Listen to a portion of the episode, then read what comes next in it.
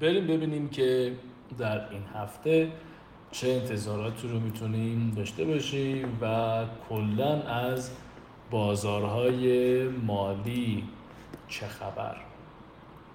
از بازار داخلی می‌تونیم شروع کنیم. روز شنبه که دیروز بود و امروز یک رشد بسیار عجیبی رو داشتیم در بازار سهام بعد از مدت ها و می‌تونیم یک واکنش بیش از حد به اخبار منفی بدونیمش و در یکی از پادکست های هفته گذشته اون همونطوری که عرض کرده بودیم خدمتتون 80 درصد بازار سهام یا زیر ارزش ذاتی خودش در حال معامله شدن هستش. در واقع 80 درصد سهام بورس تهران همینطوره. و یا نزدیک به ارزش ذاتی و به هر حال ارزنده هستش و همونطوری که در ماه قبلی از ماه قبلی هم گفتیم یکی از بهترین فرصت های سرمایه گذاری برای بلند مدت رو در حال حاضر بورس تهران داره. یک سری اخبار مثبت هم بود مثل بازگشت فرمول سوخت و خوراک برای پتروشیمیا و از ورز 28500 تومانی پالایشگاه و حذف نرخ نرخگذاری دستوری برای صنعت خودرو و تمامی اینها بود که حالا اینا به تنهایی نمی‌تونست جزو اخبار مثبتی باشه که تاثیر گذار بوده باشه. به نظرم اون مورد اول خیلی تأثیر گذارتره و بازار به یک تعادل نسبی رسید و ارزش معاملاتمون هم که بسیار واضح بود افزایش داشت. و همونطوری که دو هفته گذاشتم صحبت کردیم با ارز 40 هزار تومانی نیمایی شاخص تعادلیمون دو میلیون واحده. و در حال حاضر الان در یک نقطه متعادل یعنی الان بورس تهران نه مثبت نه منفی. کاملا در نقطه تعادل داره معامله میشه. مقاومت های پیش رو رو در حال حاضر میبایستی که یک update ی بکنیم و دو میلیون و دیویست هزار واحد امروز دو میلیون touch شد. دو میلیون و دیویست دو میلیون و پونصد و میریم برای شاخص سه میلیونی. یعنی با احتمال افزایش قیمت بنزین و نرخ دلار در شش ماه پایانی سال تا نیمه ابتدایی سال آینده یعنی تا شش ماه اول سال آینده شاخص 3 میلیون واحدی بسیار بسیار در دسترس به نظر می‌رسه و در واقع مسیر خیلی سختی رو شاخص پیش رو نداره و هفته آخر مرداد ما هم بیشترین ورود پول حقیقی رو داشتیم.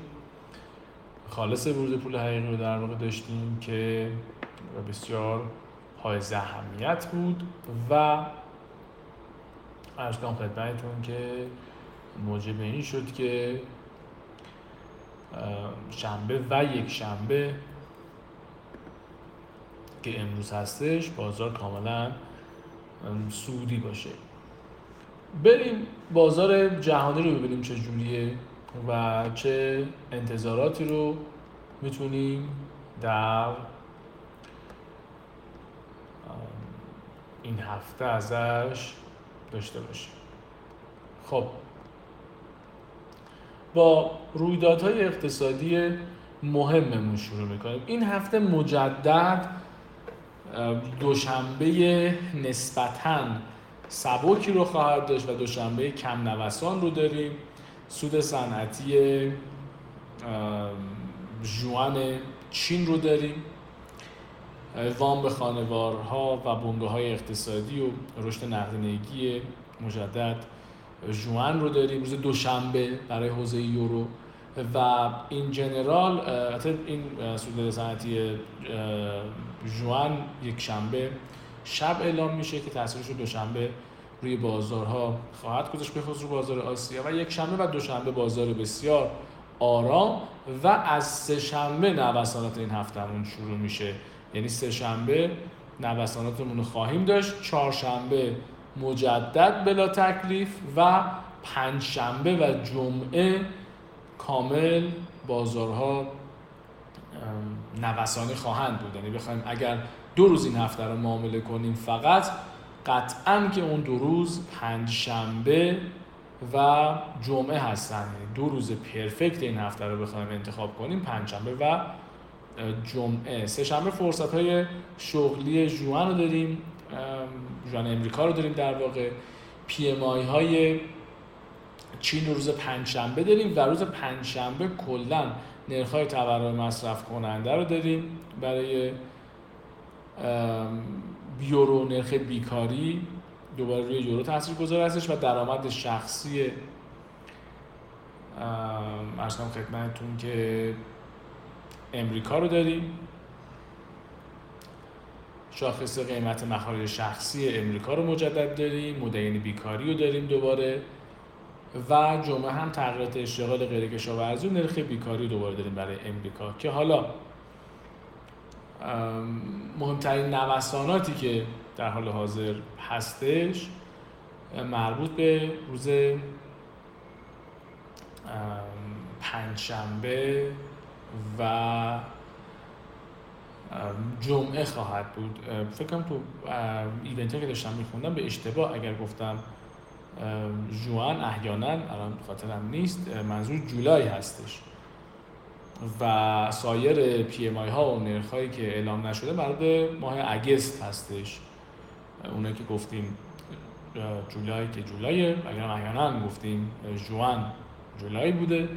و اگست هم که ماه گذشته هستش و دو هفته پرنوسانی رو پیش رو خواهیم داشت و عجیبترین ماه رو برای اینکه یک شیفتی از بازارهای جهانی کم کم داشته باشیم مسیر دیکس وای کماکان سعودی و یه مقدار نوسانی خواهد بود. افزایش نرخ بهره رو در سپتامبر احتمالا خواهیم داشت. اما بخوایم یه شیفت خیلی آرامی بکنیم و به سمت بازار کریپتو بیایم و با سپتامبر کریپتو و بازارهای مالی آشنا بشیم برای اینکه دستمون بیاد. بچه ها از 2013 تا الان که 2023 هستیم بدترین بازدهی بیت کوین از لحاظ منفی بودن برمیگرده به ماه سپتامبر. یعنی یه بار سال 2015 تو سپتامبر دو نیم درصد دو سه دهم درصد دو سی و پنج درصد بیت کوین gain داشته. یک بار هم سال 2016 6 درصد gain داشته. بقیه سپتامبر ها رو کاملا منفی بوده. کما اینکه بیشترین درصد منفی بودنش مربوط به سپتامبر نبوده اما بعید به نظر می‌رسه که این ماه هم بیت کوین بخواد مثبت باشه و طبق دیتایی که داریم می‌بینیم یک ماه منفی دیگر رو پیش رو خواهیم داشت و از این بابت فرسایشی تره که اگست ها هم معمولا همینطوری بود. یعنی وقتی که جولای و اگست هم منفی بودن و سپتامبر دیگه ماه سوم بود یک فشار بسیار زیادی به معاملهگران در بازار cryptocurrency همیشه می اومد و کماکان هم همین انتظار رو برای ماه سپتامبر داریم. بخوایم بریم حجم و open interest قراردادهای future CME بیت کوین رو ببینیم.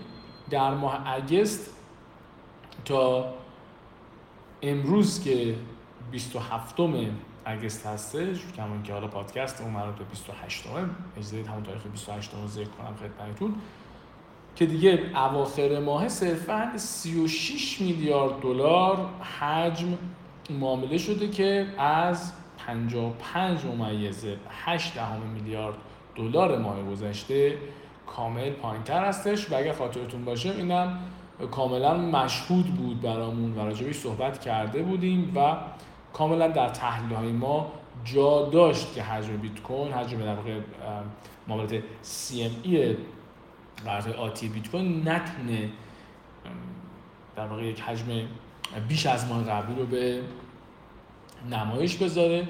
اوپن اینترست هم در حال کماکان کاهش هستش و ارز کنم خدمتتون که بازار نسبتا نزولی و به همراه رکود رو برامون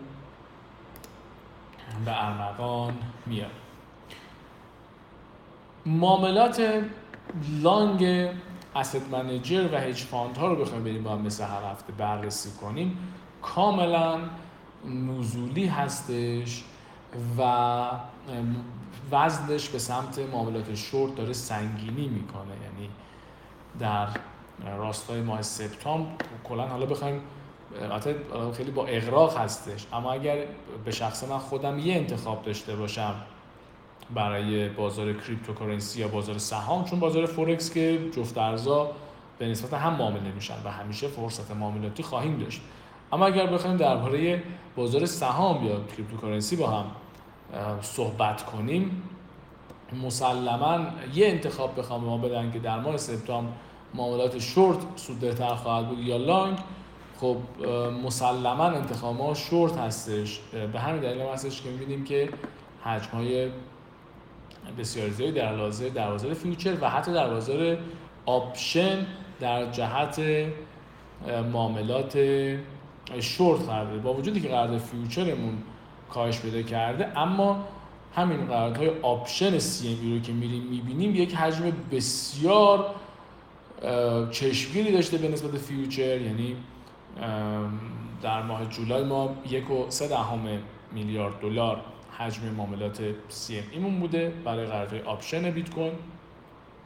و ما یک و چهار دهم میلیارد دلار position ها بسته نشده و position کماکان افزایشی هستش و اغلب هم روی شورت بیت کوین هستش. این از کلیت بازار cryptocurrency و انتظاری که باید در هفته پیش رو داشته باشیم.